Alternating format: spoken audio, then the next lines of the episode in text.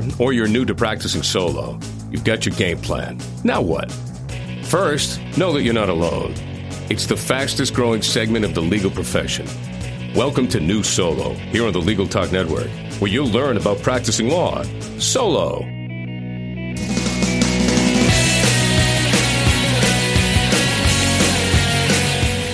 Welcome to New Solo on the Legal Talk Network. We're glad you could listen today to our podcast. I'm attorney Kyle Guelcher. I'm a solo practitioner uh, that is located in Springfield, Massachusetts. I practice a variety of legal areas, including civil litigation, business law, entertainment law, intellectual property law, and consumer law.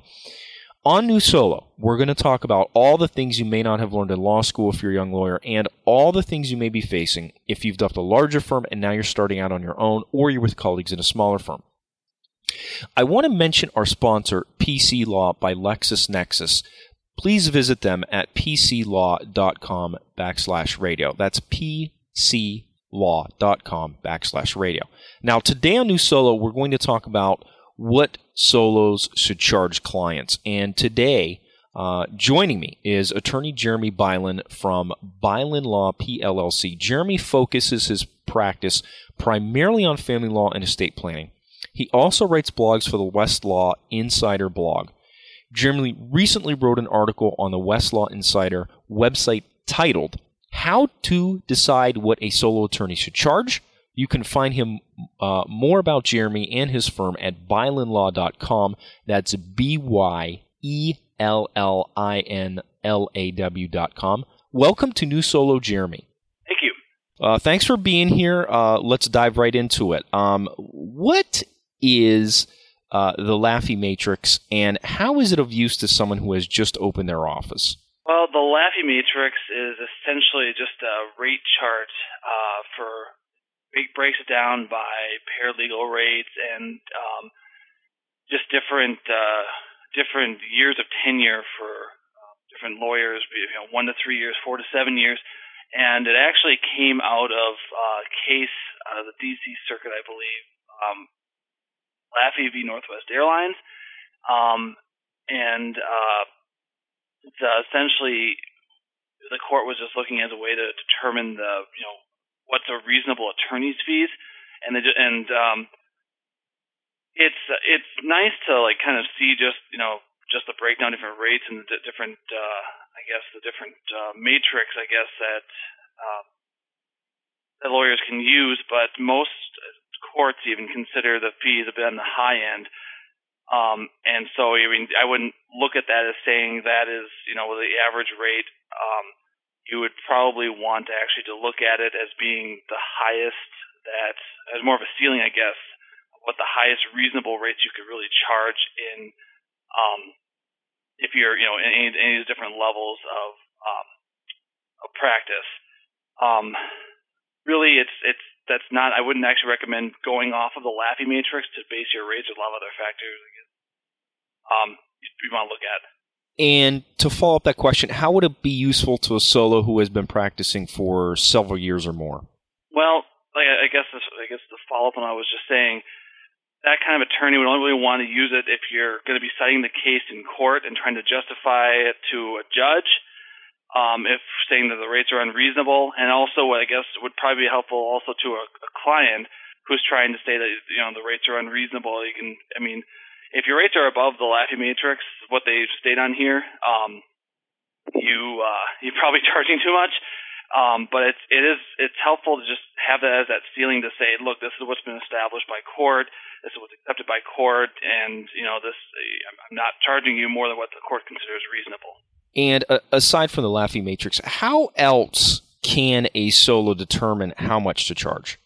And this is, I mean, there's a lot of different ways you can you can really do this. There's, um, I guess, there's like there's an app on the uh, the Apple uh, App Store called Rate Driver, and that's it's a pretty neat little app. It you know calculates the rates based on uh, what your geographic area is, how many years of experience you have. Uh, the practice area you're in, um, whether you're a partner or associate, firm size, um, and it you know gives you a spit out a number based on all the things you've you've punched in. But that is a national app; it's used nationwide. It's not determined really. It's not like doesn't have a, a really a pulse on your, the local rates that everyone's charging. And there's a lot of other stuff also online just about, you know, the rates or you know, how to set rates in a certain area, but you're unlikely to find publishing of rates that are specific to your geographic area and your practice area online just because lawyers don't like to publish that information. So the probably the best bet to do would be to uh, talk to an experienced attorney in your area, in your field, and just see how much they charge, their billing practices, basically what they charge for, what they don't charge for as far as clients, that kind of thing, just to see, you know, they someone who's been more experienced in that area will have a better understanding about um, just how, you know, how to charge and then what other attorneys in that area are charging. So you have kind of a feel for what you're getting yourself into.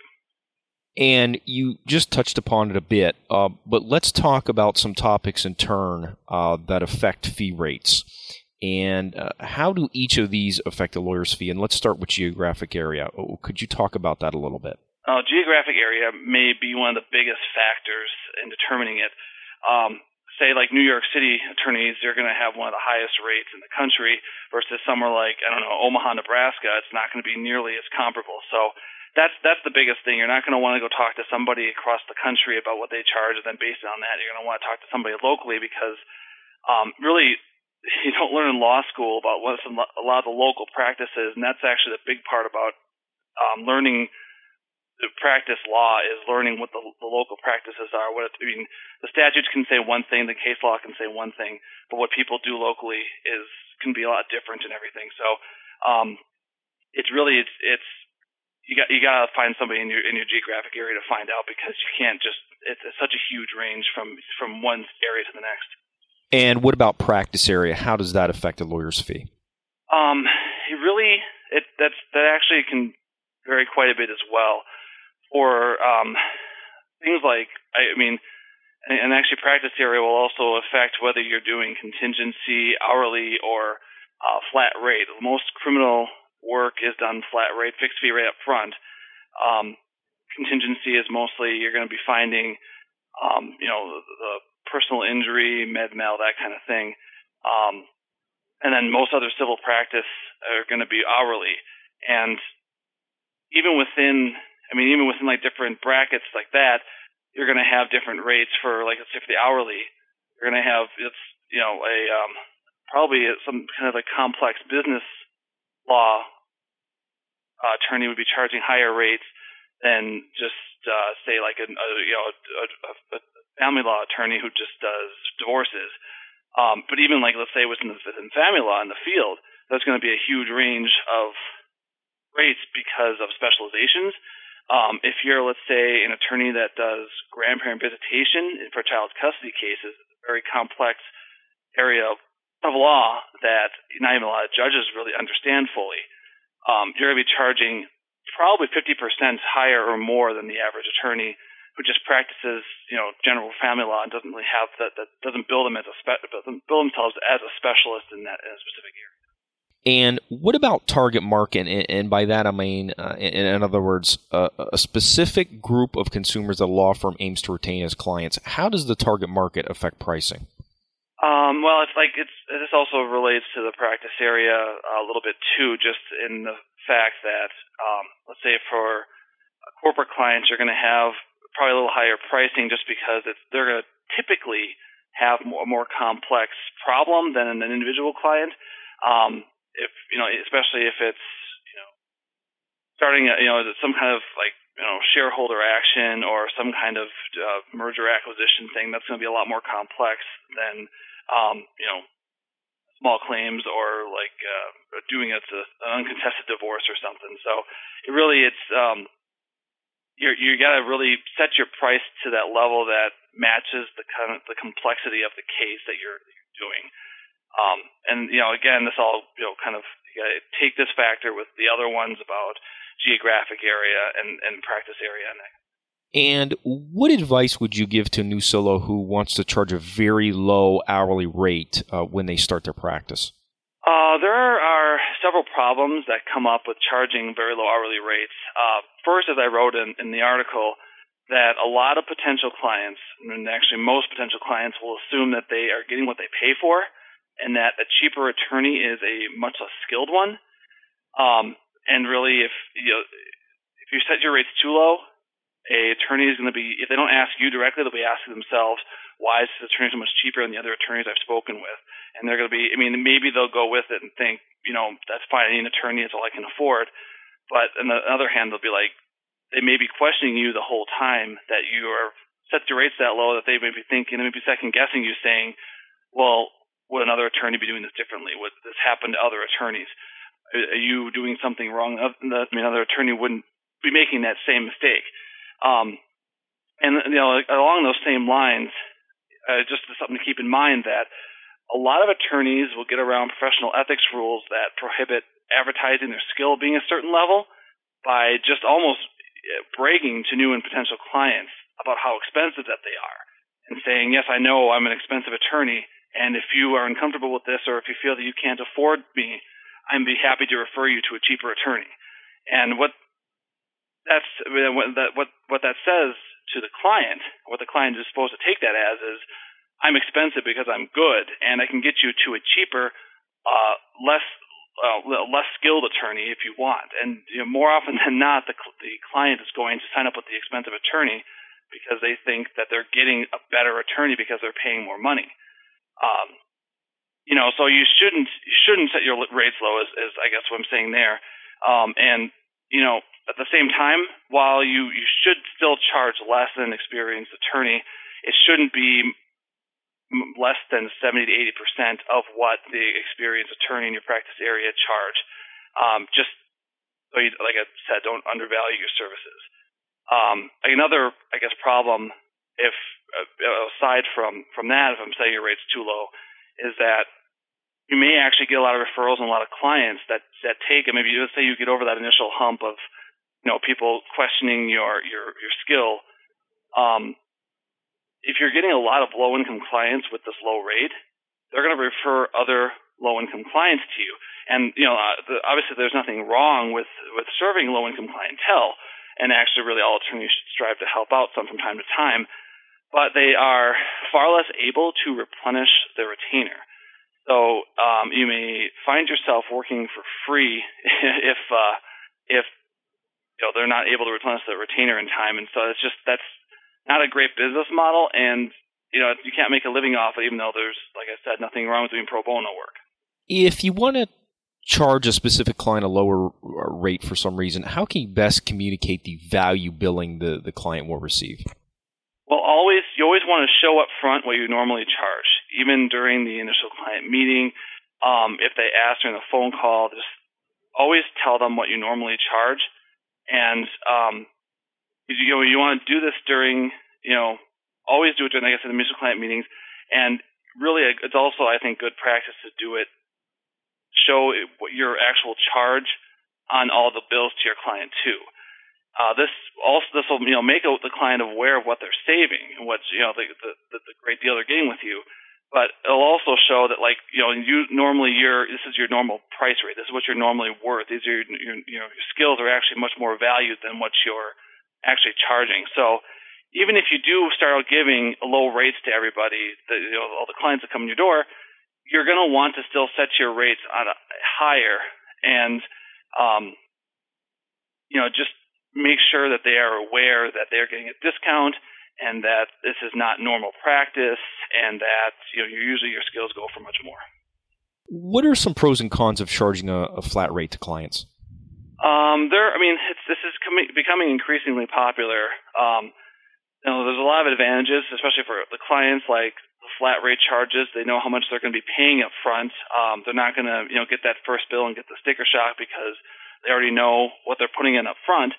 Um, and attorneys like it because they have a guaranteed amount of money, uh, and they can more accurately budget how much a client will bring in. They don't have to, you know, think, well, how much more work is this attorney or client's going to have to do? How much more money am I going to be able to, you know, is this case going to pull? Um, there's a lot of there are a few cons to it too, though. Um, in some circumstances, for clients, the rates can actually be higher than if the if they were doing hourly billing for the same amount of work, because the attorneys will average out how much a certain task or a certain you know a, a, a service would cost, And if it turns out the clients actually have a particularly simple case, um, they're going to be paying the average, which is probably going to be higher than what they would normally pay if there's hourly billing. So it's, I guess it's kind of a gamble that way for the for the clients. Um, for the attorneys, on the other hand, you could get underpaid if you know let's if it becomes a particularly complicated case, and especially if you don't see these complications coming up when at the outset, um, which happens a lot. Then you're stuck doing those extra work you didn't think you were going to be doing, and then you're not getting paid those extra hours that you're putting in.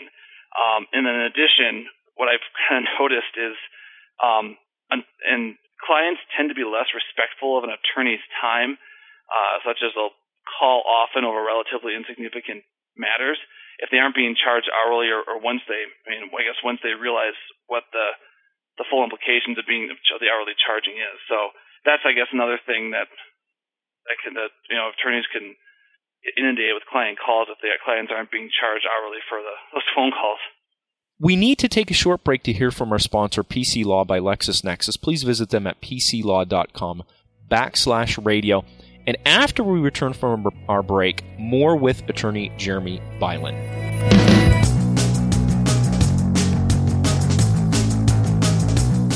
Tired of all the headaches of running your law firm? Want to spend your time doing what really matters? Then you need P C Law. P C Law from LexisNexis is the legal industry's best-selling matter, billing, and accounting software.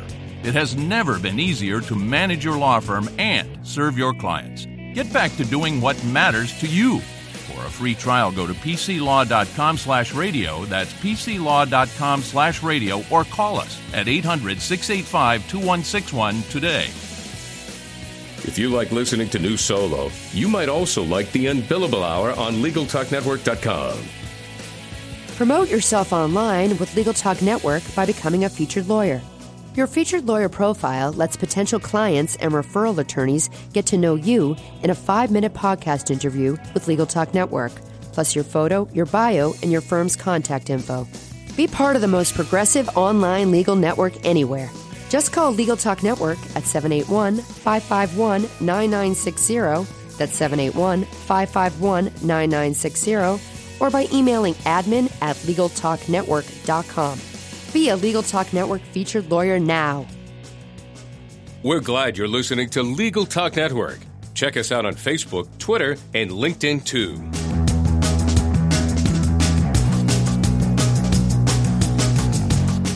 Welcome back to New Solo on the Legal Talk Network. Today we're joined by attorney Jeremy Byellin from Byellin Law P L L C.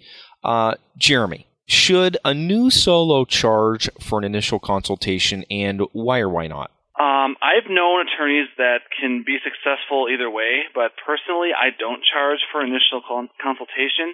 Um, I do try to limit them to not more than an hour, um, but I don't. I prefer not to charge for a couple of reasons. First, um, I think it's much more effective at getting clients in the door. I kind of, I guess, view it as a test driving a car. And I mean, would you, you know, would you want to test drive a car if the dealership made you pay one hundred dollars to do it? And then if you couldn't, if you had to pay to do it, though, I mean, I wouldn't. But then the and then and then I guess followed up to that question: would you purchase a car that you didn't actually test drive? So you know, you you would.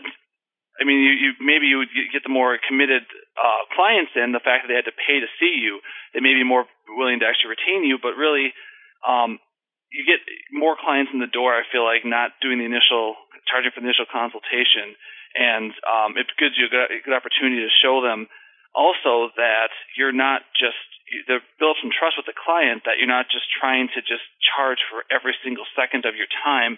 That you know, you're just you're just trying to say, you know, I'm not trying to make a living. I'm not just trying to gouge you every way I can. And a lot of times, that can, well, most of the time actually, that leads to fewer billing disputes if they feel like you're just not trying to to, to bleed them dry. And to follow that up, what advice can you give uh, to a new solo in regards to communicating fees during that initial client meeting? Uh, in my experience, no matter how clearly you explain what you charge um, for what you know for what you charge, like for phone calls, for emails. Uh, et cetera. And you know, no matter how much you explain how quickly the retainer can disappear after a few court appearances or a few documents that you've drafted, there's always a certain level of astonishment that the client has when they get their first bill.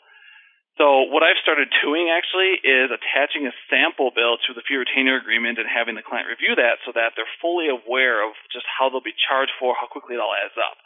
Um, and, and after they see the first bill, after they see the sample bill, they're much more efficient with talking to you and sending you emails and with your time after they've realized that. And it, it leads to fewer bill disputes because they, they know what they're getting charged for up front.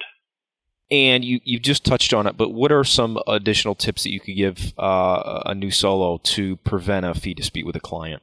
Yeah, like I was just saying, communicating fees to the client clearly and effectively is, is huge. Uh, make sure they know in advance what they're being charged for. Um, I'm not sure if I even have to say this, but a written fee retainer agreement is, is just absolutely a must. And um, you know, and I also kind of mentioned just about not, not charging for the initial consultation, kind of establishing trust with the client that you're not just trying to to gouge them. Um, along those same lines, it's worked pretty well for me to give discounts occasionally for things that took longer than they should have through no fault of the clients. Um, you know, just the other, screw, other attorney screwed up and did something, uh, you know, something happened with the court, they had to reschedule or something like that. And just those kind of things, just, you know, um, just whatever discount you see fit, just so they know that, you know, you're trying to, to make it easy for them. Um, you're not obviously required to, but it just helps the client build trust with you and then makes them less likely to question why they're being charged something or why you're charging them for something that you did. And lastly, what is the best piece of advice you have ever received? Don't be a lawyer. Seriously, though, um, really, at the end of the day, um, really, you got to realize it's the job. You're paying for services. Um You should not get personally invested in your client's problems um, because all you're going to see in, in law are people's problems. And if you're getting personally invested in it, you're not lo- you're losing sight of the fact that it is a profession. It is your your job. And at the end of the day, it's the client's problems, not your problems. And you really sh- you really should just you know keep it as professional as possible. Well spoken. And uh, that about does it for this edition of New Solo. Remember, you can find all of our shows at legal talk network dot com. You can also subscribe to this program through iTunes. Uh, very special thanks to my guest, uh, Jer- Attorney Jeremy Byellin, for joining me today. Thank you so much, Jeremy. Um, if folks want to find out more information on today's uh, show and today's topic, how can they reach you? Uh, my best way to reach me is uh, through email. It's My email address is my first name, Jeremy, J E R E M Y, dot my last name, Byellin, B as in boy, Y E, L L I N as in Nancy, at Byellin Law dot com. And, of course, you can contact me directly at Kyle at legal talk network dot com. I'd also like to thank our sponsor, P C Law by LexisNexis. Please visit them at P C Law dot com backslash radio. That's P C L A W dot com backslash radio. Join us next time for another episode of New Solo here on the Legal Talk Network. Have a great day, everyone. The views expressed by the participants of this program are their own and do not represent the views of, nor are they endorsed by, Legal Talk Network, its officers, directors, employees, agents, representatives, shareholders, and subsidiaries. None of the content should be considered legal advice. As always, consult a lawyer.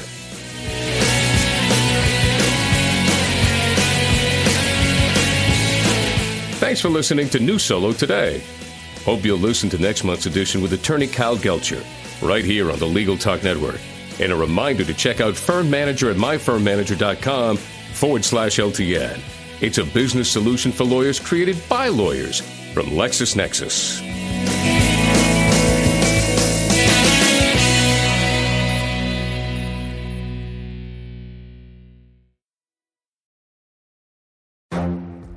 The Lunch Hour Legal Marketing Podcast, your resource for the tips and tactical advice you need to grow your business. Plus, keep up with the news and commentary you crave to stay one step ahead. It's hosted by me, Guy Sakalakis. And me, Conrad Somm. Every other week, we break down the issues holding back your marketing strategy and talk about the changes you need to be prepared for. Check out the Lunch Hour Legal Marketing Podcast wherever you get your podcasts or on YouTube.